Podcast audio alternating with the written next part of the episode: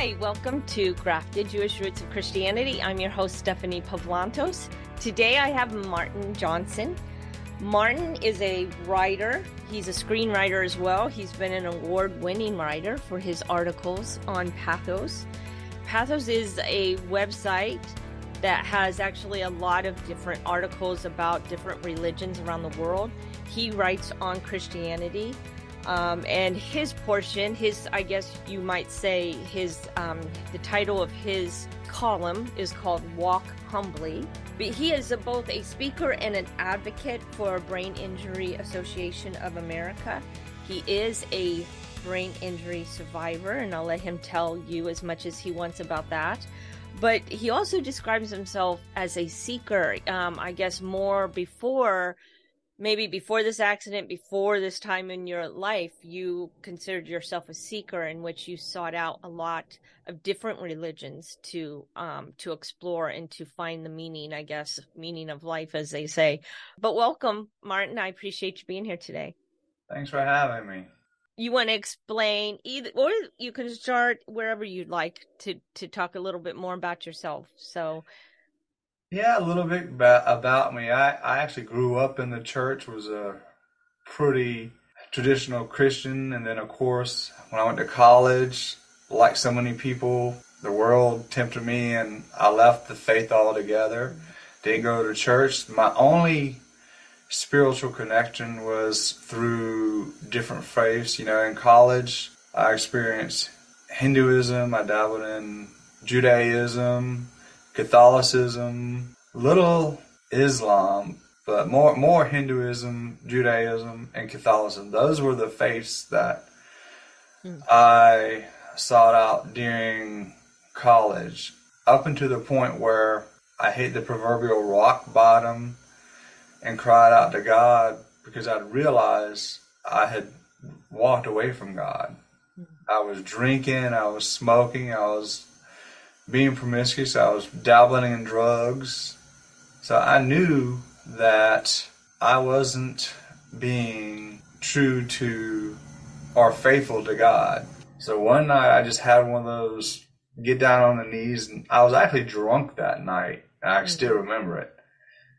I just begged God to uh, help me and to reveal himself to me.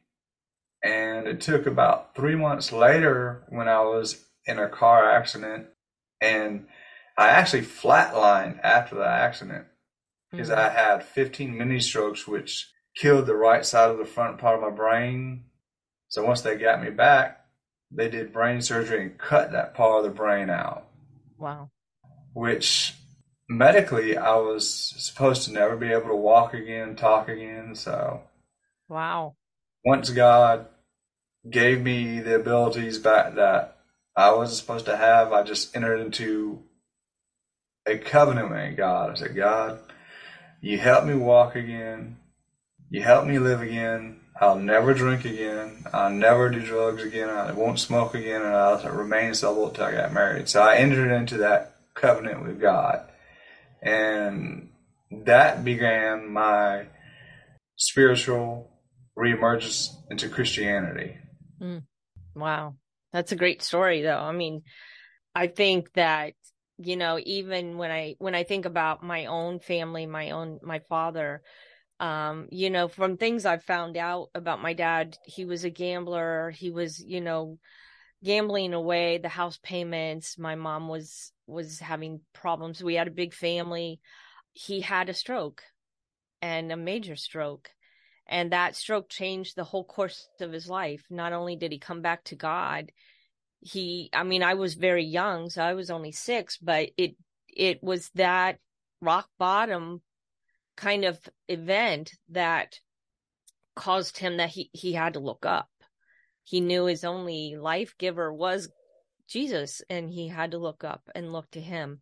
And it, it, did. It changed my dad's life completely. Um, he was a very humble man and he was very um godly man you know? And so so i can relate to your story on that level because i you know just from what i know about my own dad being um and and a lot of his past i i don't remember. Like i said i was 6 when he had the stroke.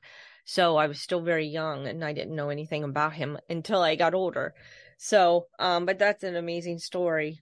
You start out a lot of your articles in Walk Humbly with a current event story or even something that's going on politically. And then you you bring it all down and back around to the words of Jesus or or, or um, a character even a character trait of God. Um, you talk about heaven and hell. You talk about i guess even you know righteousness and and charity doing good deeds obeying the commandments um, you talk about a lot of things in your column that maybe some things that don't even get talked about in the church. And you you have a way of bringing it all back to you you bring in hebrew words and you explain them and what they mean. And and so um you want to talk a little bit about some of your column or not your column but some of your articles within that column yeah it's interesting how it came up because like i said when i was a seeker i was dabbling in judaism actually it was more my spiritual seeking was basically whatever faith that of a woman who I was interested in dating or seeing at the time, I kind of went to church with them or synagogue with them. And at the time, there was a Polish community where I live, and there was a young woman who was a Jewish. I just I don't want to say um. What do you go? She was Jewish had Jewish beliefs, but she was kind of trying to straddle the fence between her Jewish faith and living in America. Mm. You know, and her name was Adriana. So when I went to any spiritual event, it was with a woman I was dating a girl out at the time. So that was my introduction into Judaism. Okay. And then after my accident, so I'm involved with the Promise Keepers Men's Ministry. Mm-hmm. And some of my brothers and Promise Keepers suggested I read some books that dealt with looking at Christianity through the, the Jewish lens. And once I started reading them, it just blew my mind away. I could understand better what Jesus was saying to his followers in the early church and why he said that. Even why he confronted the Pharisees, the religious leaders of his time, who should have known what Jesus was saying. Right. And it's just mind boggling. We look at Jesus as God and as our Lord Savior, but we have to understand in his day, Jesus was basic, at the very basic, a Jewish rabbi, a Jewish teacher his role was to make disciples. His role was to teach his followers the ways of God. Mm-hmm. You know, so if we start looking at Jesus as a, you know, I, am not saying I look at him as my rabbi, but I look at him as somebody who's going to teach me mm-hmm. the ways of God. Mm-hmm. Well, and I've even heard, you know, people, there's nothing wrong because with identifying him as your rabbi, because the the cool thing was disciples were known by their rabbi. Mm-hmm. So if a disciple taught a certain way or lived a certain way, they were recognized by, oh, you follow so and so because this is what he does. So they were known by their rabbi. And I think that's the way we should be known as well. We're known by our rabbi. And if if you remember when the Pharisees often confronted Jesus, they confronted him about what his disciples were doing. Yes. Well, why do your disciples do this? Why do your disciples do that? Because that's not the Jewish way. That's not our tradition. Mm-hmm. You know, and Jesus would teach them. He's like, look, you can stick to your traditions of men. He's like, I'm teaching them the way. And Jesus said, He is the way. Mm-hmm. Now, to the early church to the Jewish people at the time, they would when Jesus said he is the way, they would understand he what he meant it that he is the path, the way of God, the path of righteousness. Now, for us, the 21st century church, we just think that he's the way to heaven, which he is, but it's more of how is he the way? Mm, by doing point. what the rabbi said. Mm-hmm. That's a very good point. That's a good dis- distinction because you're right. We think it's he's the way to heaven, but he's the way to righteousness. He's the way to to peace with God. He's the way to all things of God. He's the way to a changed life. He's the way and the straight and narrow path. I mean, you're right. He's more than just the way to heaven.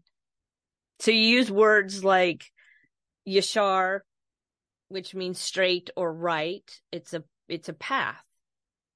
And that's what you were describing. He is that path. He you were you were describing of course, right can mean white, right winged, you know, it can mean right as versus wrong, right versus left. So there's like the way, the straight and narrow way that we follow is the right way. And it's the, it's not the easiest way. It's the, the narrow way. Um, yes. and that's why there's so much also about a path, right? In, in scripture. It's one of the, Yeshua is like my favorite Hebrew word. Is there? I have a couple of them, but Yeshua is like my favorite because you know in Judaism, when when the psalmist says, you know, he he makes my path straight. You know the word they talk about Yeshar. Mm-hmm. Now the Jewish people would understand, you know, that he's not saying necessarily a straight line. You know, you remember their Exodus wasn't a straight line. It should have been, but it was a perfect and right path. Right. So what the psalmist is really is really saying, he makes our ways right and perfect, but not necessarily straight and easy. Yeah. And not necessarily A to Z. Exactly. So we're going to you know, have a lot happened between the Exodus and reaching the promised land. You know, a lot happens when God when we follow God's way, do things God's way. That's just learning these Hebrew words has helped me grow so much spiritually. And a lot of um, my research comes from, I'm going to share with you one of my research is this is my number one resource when I'm writing is Everyman's Talmud. And he go he actually has like in here to, like topical subjects like the moral life, the social life, the afterlife, all from a Jewish perspective. Mm-hmm where the where the Talmud talks about these these subjects. And if you really read what what what the Talmud says, it's exactly what Jesus is saying, mm-hmm. but with a little bit more depth and history to it. Something that I and, yeah, and I'm going to put that book in the show notes as well because I think it's a great resource. Um, but something you bring up we talked a little bit about Exodus and the and the wilderness and um when God I don't know why I was kind of slow in learning this at first, but you know, in Exodus 19, we see everyone come to the mountain, Mount Sinai, and there is when God speaks. And it's there that he establishes this covenant, like you were talking about a covenant of blessings and curses, and a covenant of staying faithful he's the bridegroom staying faithful to him staying faithful to him as their king. Um and that you see you see bridegroom and bride relationship you see king and vassal relationships between god and his people. There are all these different but they're all really one type of covenant like you mentioned being in covenant. Um that is where we we really start to understand what covenant means at mount sinai um, Jesus explains it in the what we call the New Testament, or um, some people might call New Covenant. I've always just called it the renewed covenant because he doesn't say anything that isn't already in the Torah. He doesn't say anything that's not already there. He doesn't add or take away from it, in my opinion. But when he first spoke to them there at Mount Sinai in, in Exodus 19, it was what we might call the oral Torah he gave them everything, all the laws orally. He spoke to them and spoke each one and what they were to do and what they were not to do to in order to be in covenant with him. And I think we have to look at covenant not as a list of rules because in marriage it's also a covenant. Mm-hmm. We talk about in sickness and in health. We talk about we talk about being faithful to them until deah um to our to our spouse. You know it's the same way. The lord expects us to be faithful to him until we die. It's not having any other gods before him. No other no other king no other deity other than him. I mean it's all about this marriage covenant but there's there's curses and there's blessings for following that even in marriage divorce is very painful. So, so I guess when I think about these things and, and the covenant, which you spoke of, and even that Talmud, we think of the Talmud as the oral law. And, but that is the way that the Lord spoke in the beginning. And then we see verses where Moses started writing it all down. And then we see in 32, Exodus 32, that he has the, um, the tablets in which the Ten Commandments were wrote, written on. So, so it's it's just interesting the progression. Everything was oral at first. And it's interesting that Jesus made it very clear that he did not come to do away with the law, but to fulfill it. You're yeah, I mean and that's absolutely correct. And even when it says my words will never pass away, no jot or tittle, you know, will ever be changed, but yet we still have in our minds this is Jewish, this is Christian, where we were all meant to be one. And I right. think we kind of get away from that in in our pursuit of of religion. We get away from the being one man. Uh, I just I just don't. It just blows my mind how many how many people who claim to be Christians can be so anti-Semitic. I mean, this is like it's like basically it's like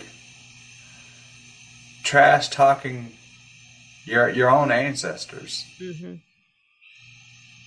I mean, I use the term our Jewish stepfathers, namely mainly because you know, as Paul says, through Christ, the church is adopted into the family of God. Mm-hmm. You know, so it's through Jesus we are grafted into the Jewish lineage. Mm-hmm. So it's just like, how can you sit here and attack your own family? Mm-hmm. But and, and that's what it is. Mm-hmm. And, and that's a good point. Yeah, I think, and I'm not defending anti-Semitism at all, but what I think happens is that it becomes a teaching that we don't even realize is anti Semitic. Some of the teachings, some of the things we have learned are to automatically look down at them without even understanding we're looking down but um but we are just because of this is a way we've been taught that we know more but it's interesting because even in some of the hebrew roots movements and whatnot you have people changing the way you say Yeshua, say the name of God. Um, you've got a lot of different movements, even into polygamy, um, that start going so far the other way into things that God never condoned. Um, and and I heard um, a Jewish rabbi who's a friend. He goes, unfortunately you have all these christians telling us jews how we're supposed to say the, these names of god and these name and jesus name in hebrew. It's like you know we've been taught this since we were children and it was you know one generation after another. But then you know sometimes we as christians get a little bit of knowledge and then we suddenly think we're the experts because we're christians. Um so it can be it can be a slap in their face when we act that way.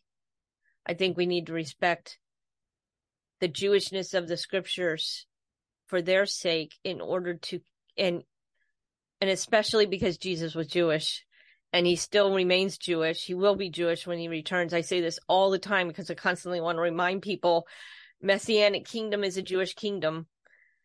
The Jerusalem is is the Jewish heaven. It's our heaven. It's it's not just well, I, I said Jewish heaven, but it's the Jewish um the capital of their country, but yet it's still considered heaven in Revelation. So it'll be all of our places to go, and we will go to the temple. We will go to Jerusalem in heaven in the messianic kingdom as well. So I think it's important to understand some of the books of the Bible that talk about that. I mean, all of the Bible, obviously, the Torah included, but also how it all comes back to God's final intent in Revelation. What he wanted is to bring us back to Eden, and Jerusalem is going to be that paradise. So, right, that, um, and see, that's one of the really, really Jewish aspects of heaven is it's paradise restored. Mm-hmm. It's not going to be the original Eden. Eden. It's going to be a new Eden and a new earth and a new Jer- Jerusalem. Mm-hmm. And what's going to make it better is there will be no more sin. There will be no more pain. There will be no, no more suffering. Amen. And yes, we will, just like the first Adam, we will walk with God. Mm-hmm. You know, and that's even when Jesus was on the cross, mm-hmm. being crucified, and the thief on the thief said, called him Lord. Jesus went, he he reemphasized that Jewish teaching. He said, "Today you will be with me in heaven." No, he said, "Today you will be with me in paradise," which mm-hmm. is the Jewish idea of heaven and and Garden of Eden. But it'll be new and improved, like you said. It will be. It. I mean, not that there was anything wrong with it other than our sin in the first place, but it's restored. It's everything's restored. Everything is is upgraded in a sense. Maybe you can say, but but there's not just one tree of life. Now the tree of life, there will be multiple trees of life according to um, Ezekiel go on either side of this river that comes out of the temple. I mean, it's it's a beautiful scene of what to expect and what we'll see one day. And you got to remember before Adam and Eve sinned, their work in the garden wasn't that laborsome. Right. You know, so you imagine heaven. Yes, our job will be to praise and worship God. God will have things for us to do, but it will not be laborsome like mm-hmm. the economy we live in now. Right. Working for nothing. But we will work. But yeah, I mean, again, a really good point because the way I've I understand it is that they it wasn't the ground was willing to give to what the people wanted. So whatever Adam wanted, the ground gave it to him in a sense. Whatever he needed, the ground gave it to him. And so it was the ground that was cursed. The ground was forbidden to give him everything he wanted anymore. He had to work. And it, and even that word, he had to worry whether he was going to make plant enough food. Would they starve? And I think that's part of that kind of that curse is now we wonder will we make enough? Will we have enough to get us through the winter? How, will we have enough to feed our whole family? What if this happens? What if that happens? That's part of the fall.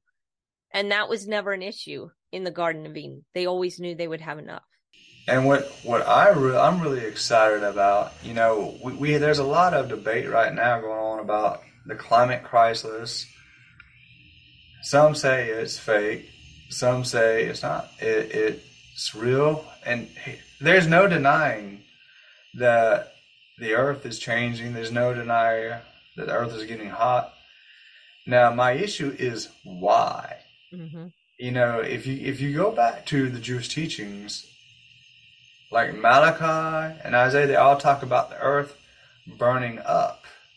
You know, in, in the Jewish culture, they understood the refining process where fire is used to purify and cleanse anything that is isn't pure.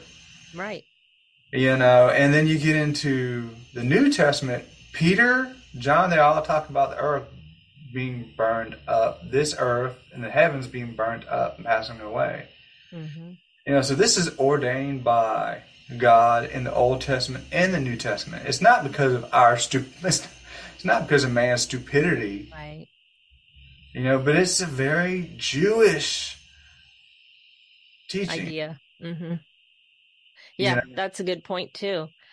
And I, I heard a geologist say, and he was a Christian man, but he said um, the earth was meant to be warm.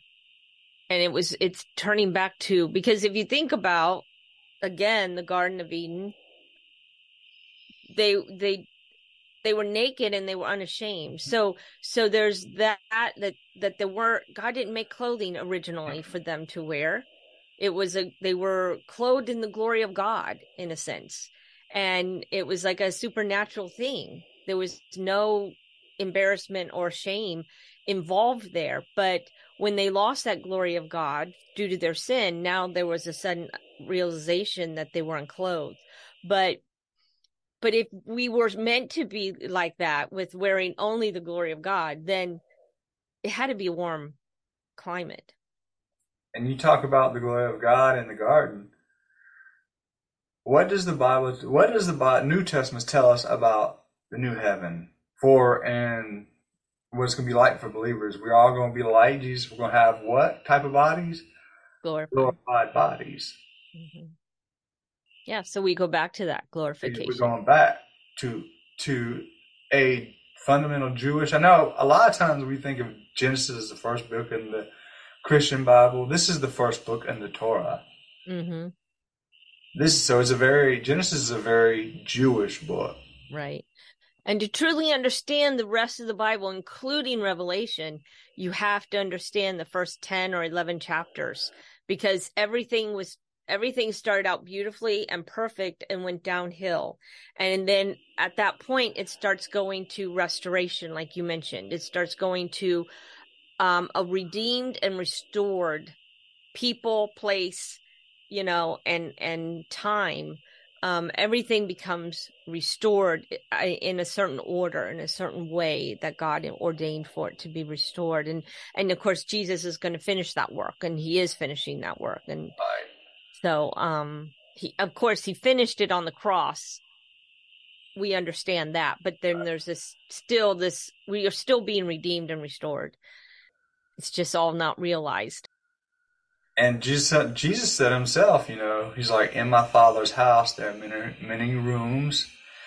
And the thing is, that is a very Jewish concept. Exactly. Like if you know, in the Jewish household,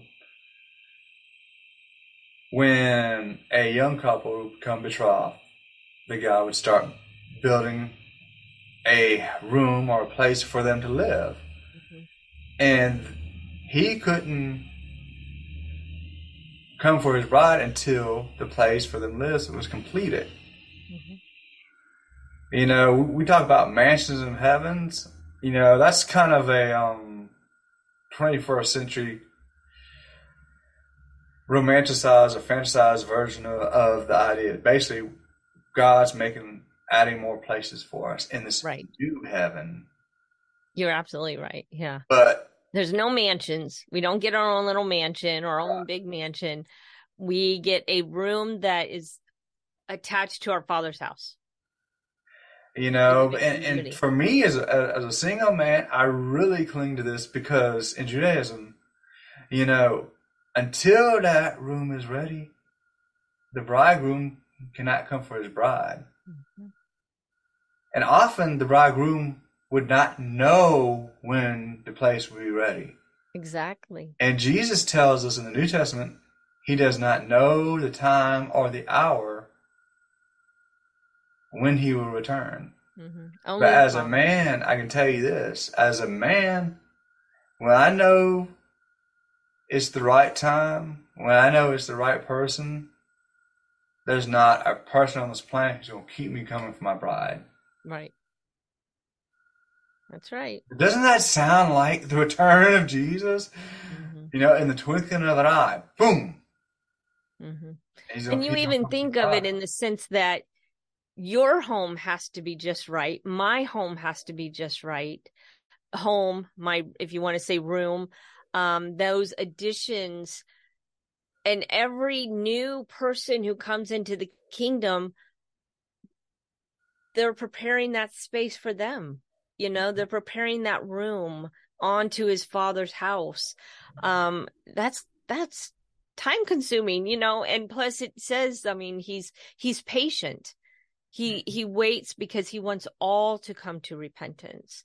So if, if he just came back now, think of all the thousands, if not hundreds of thousands or millions of people that would miss out on knowing who he is if he Imagine returned. if he would have returned when the disciples in the first century church wanted and expected him to come back. I mean, right. they, they, thought he was like coming back like then. Yeah. 2,000 years ago, 2,000 years of souls and believers that would never have been grafted into the family of God. Mm-hmm. Exactly. You know, and I mean, I grew up in a family that they were all believers, one generation after the other, and aunts, uncles, cousins every generation thinks it's going to be their generation. But if it had been, then maybe those, the grandchildren of that generation would have never seen God, you know, would have never had the opportunity. Um, if I want it to be my generation, then maybe my grandchildren that aren't born yet would never know, never be born, but also never know God, never know Jesus. So I don't know. I think there's, um, I think we should be thankful that he has held out as long as he has. Right. Even though um as the world gets worse, people get more become more evil. And see my my view and yeah, I don't know if you're going to disagree with this or not. I'm I'm not concerned about how evil the world's getting. The world's always been evil. Yes, and I was uh, as a single guy, my focus is on the bride. When the if the bride's not ready, yeah, I, I can know who she is, but if she's not re- ready, mm-hmm. I'm gonna have to wait. Mm-hmm. Yeah. If, the bride, if the bride, the church is not ready, the bridegroom's not going to come for her. Mm-hmm. You know, I think, I think, I think instead of throwing stones and looking for specks in the eyes of the world, we need to start looking at ourselves. Mm-hmm. You know, we've seen over the last five, ten years a lot of ugliness amongst God's people in the church, in conservative politics. I mean, we, we're seeing it playing out right now over the weekend. Yep. All in in the name of God. I mean, mm-hmm. lots of people do lots of things in the name of God and I mean, and I remember the Lord being frustrated with something, somebody, something that someone had said, and and um, I remember just praying and praying about it, and like, Lord, I don't really get this, I don't really understand, and and the Lord just speaking and saying, you know, to my heart, just the thought that came into my mind right away as I was praying was, don't believe everything everyone says about me because not everything is true that people say. Right. And we need to, the only, all we can really rely on is God's word and his Holy Spirit, of course, the Godhead to, to teach us and to, they're the ones who are the absolute truth. Four things are listed as truth in the Bible. That's his word. That's the son, the Holy Spirit, and God himself. Those are the only four things that are ever equal to truth it's it's interesting that in Jesus' three years of ministry, he really, really tried to emphasize to his followers to be leery of and watchful of false teachers and false prophets in the church. Mm-hmm. And he talks about in the last days how bad God's people, he says in the last day, you know, there will be ravenous wolves mm-hmm. in the church amongst God's people, and they would devour. I mean, yes, we're, we're seeing a lot of ravenous wolves come out in conservative, yeah, churches right now. I mean, there's denominations talking, you know, attacking denominations. There's denominations flat out believing heresy, walking away from Christian truth. You know, there's brothers attack. I mean, I've experienced it in my in the small community I live in with people who I thought were strong Christians, basically accepting and believing heresy, and then attacking me over my disability because I stood up to it. Mm-hmm. But Jesus, two thousand years ago, said that was going to happen. Right. In the church, he wasn't talking about the world; he was talking about the church. Mm-hmm. I know. And that's a lot of people don't realize that what he's talking about is not the world. He's talking about the people of God, the people who call themselves followers of Yeshua, followers of Jesus. Um, and, and, and I don't even, I even think that when he talks about the narrow path versus the wide path, he's still referring to his followers. Mm-hmm. There will be a path that all believers are going to be comfortable taking, but there's going to be this very narrow path that only the serious are going to take. Only those who want to be just like Jesus, who want to die for him. This is the narrow path. And we see this wide path.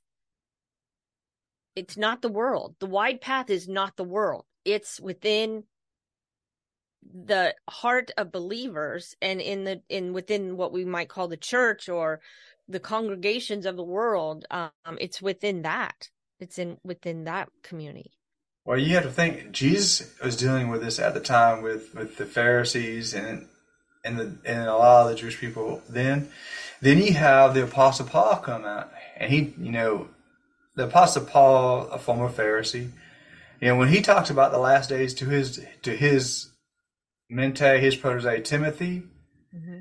he talks about in the last days, he says people will not put up with sound teaching. Now we know the lost in the world, they don't listen to Christian teachings. They don't. So who was Paul talking about? The church. He was saying in the last days, the church will not put up with sound teachings. The church will pursue what makes their ears feel good. Mm-hmm. So he's he, again, I keep on going back to saying we cannot look at the world. We need to look at the bride. We need to look mm-hmm. at ourselves. Mm-hmm. And one last point, because we're running out of time here, but you made a point about it, saying every, you know, we're we're all evil. And I read um, a book, and they addressed the fact that why do bad things happen to Christians or to good people, you might say.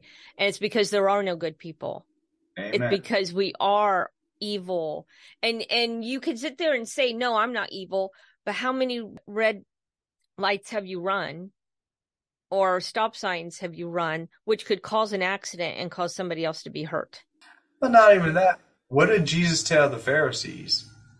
If you have lusted in your mm-hmm. heart, if you had murdered in right, your heart, exactly. you good because our heart's mm-hmm. evil, evil, and that is a very Jewish teaching that the heart of man is right. evil. Right, but it, it's interesting because we just we don't think of ourselves as evil, but we don't understand that every time we sin, we're losing covenant with God. We're we're stepping out of covenant, and and I think that it was a conversation with you that I had previously, but where where we talked about the curses and the blessings of the covenant those curses don't apply to us in Jesus because he took on all the curses of the law. So it's right. the blessings that are left for us. We're no longer condemned by the law because Jesus is of the priesthood that is non-condemning is there's no condemnation through him. So there so we've lost all the condemnation through jesus. We've he's taken on the curses of the law. So so nothing's left for us but blessings as long as we stay within the covenant as long as we stay on the narrow path or choose the narrow path instead of the wide path as long as we follow him and seek to be righteous like you you talked about seek to follow the way his way not ours and i think the, the a lot of time what happens is when we know that the curses and the consequences are taken away because of jesus we can sometimes become prideful You know, I know I have, and we see it a lot in the church. Oh, it's that holier than thou uh, attitude. Well, I'm blessed and highly favored. I mean, Jesus isn't a, a light. He doesn't give us a license to continue in sin. He gives us the power to break free from sin. Mm-hmm. That's right.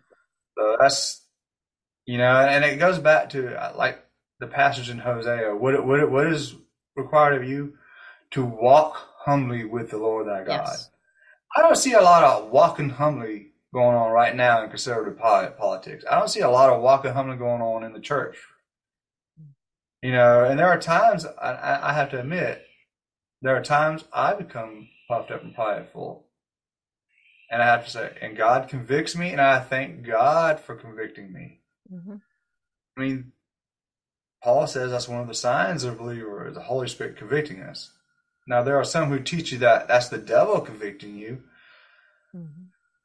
That's part of the, the Holy Spirit. Right. That's part of God. That's my Father correcting right. me. And discipline is not a bad thing. Discipline in this life means you will not have to suffer punishment in the next. Right. But thank you for being on today. I really appreciate it. And uh, I've enjoyed our conversation. Please check out Walk Humbly on um, patheos.com and um, I'll leave links to his articles and um, his column. So, Martin Johnson, thank you very much. I appreciate your time here today. Thanks for having me. And I would end by saying shalom, but I feel like it'd be a little cliche. Yeah, but it's fine. I'll just say, walk humbly with God. Yep, that's perfect. Thank you. Thank you. I hope you enjoyed this week's episode. You can find me at graftedjewishroots.com. Please check out my Bible study, Jewels of Hebrews, on my website, and I also have a Facebook page under the same name. Join me every Wednesday for a new episode of Grafted Jewish Roots of Christianity. Thank you for listening.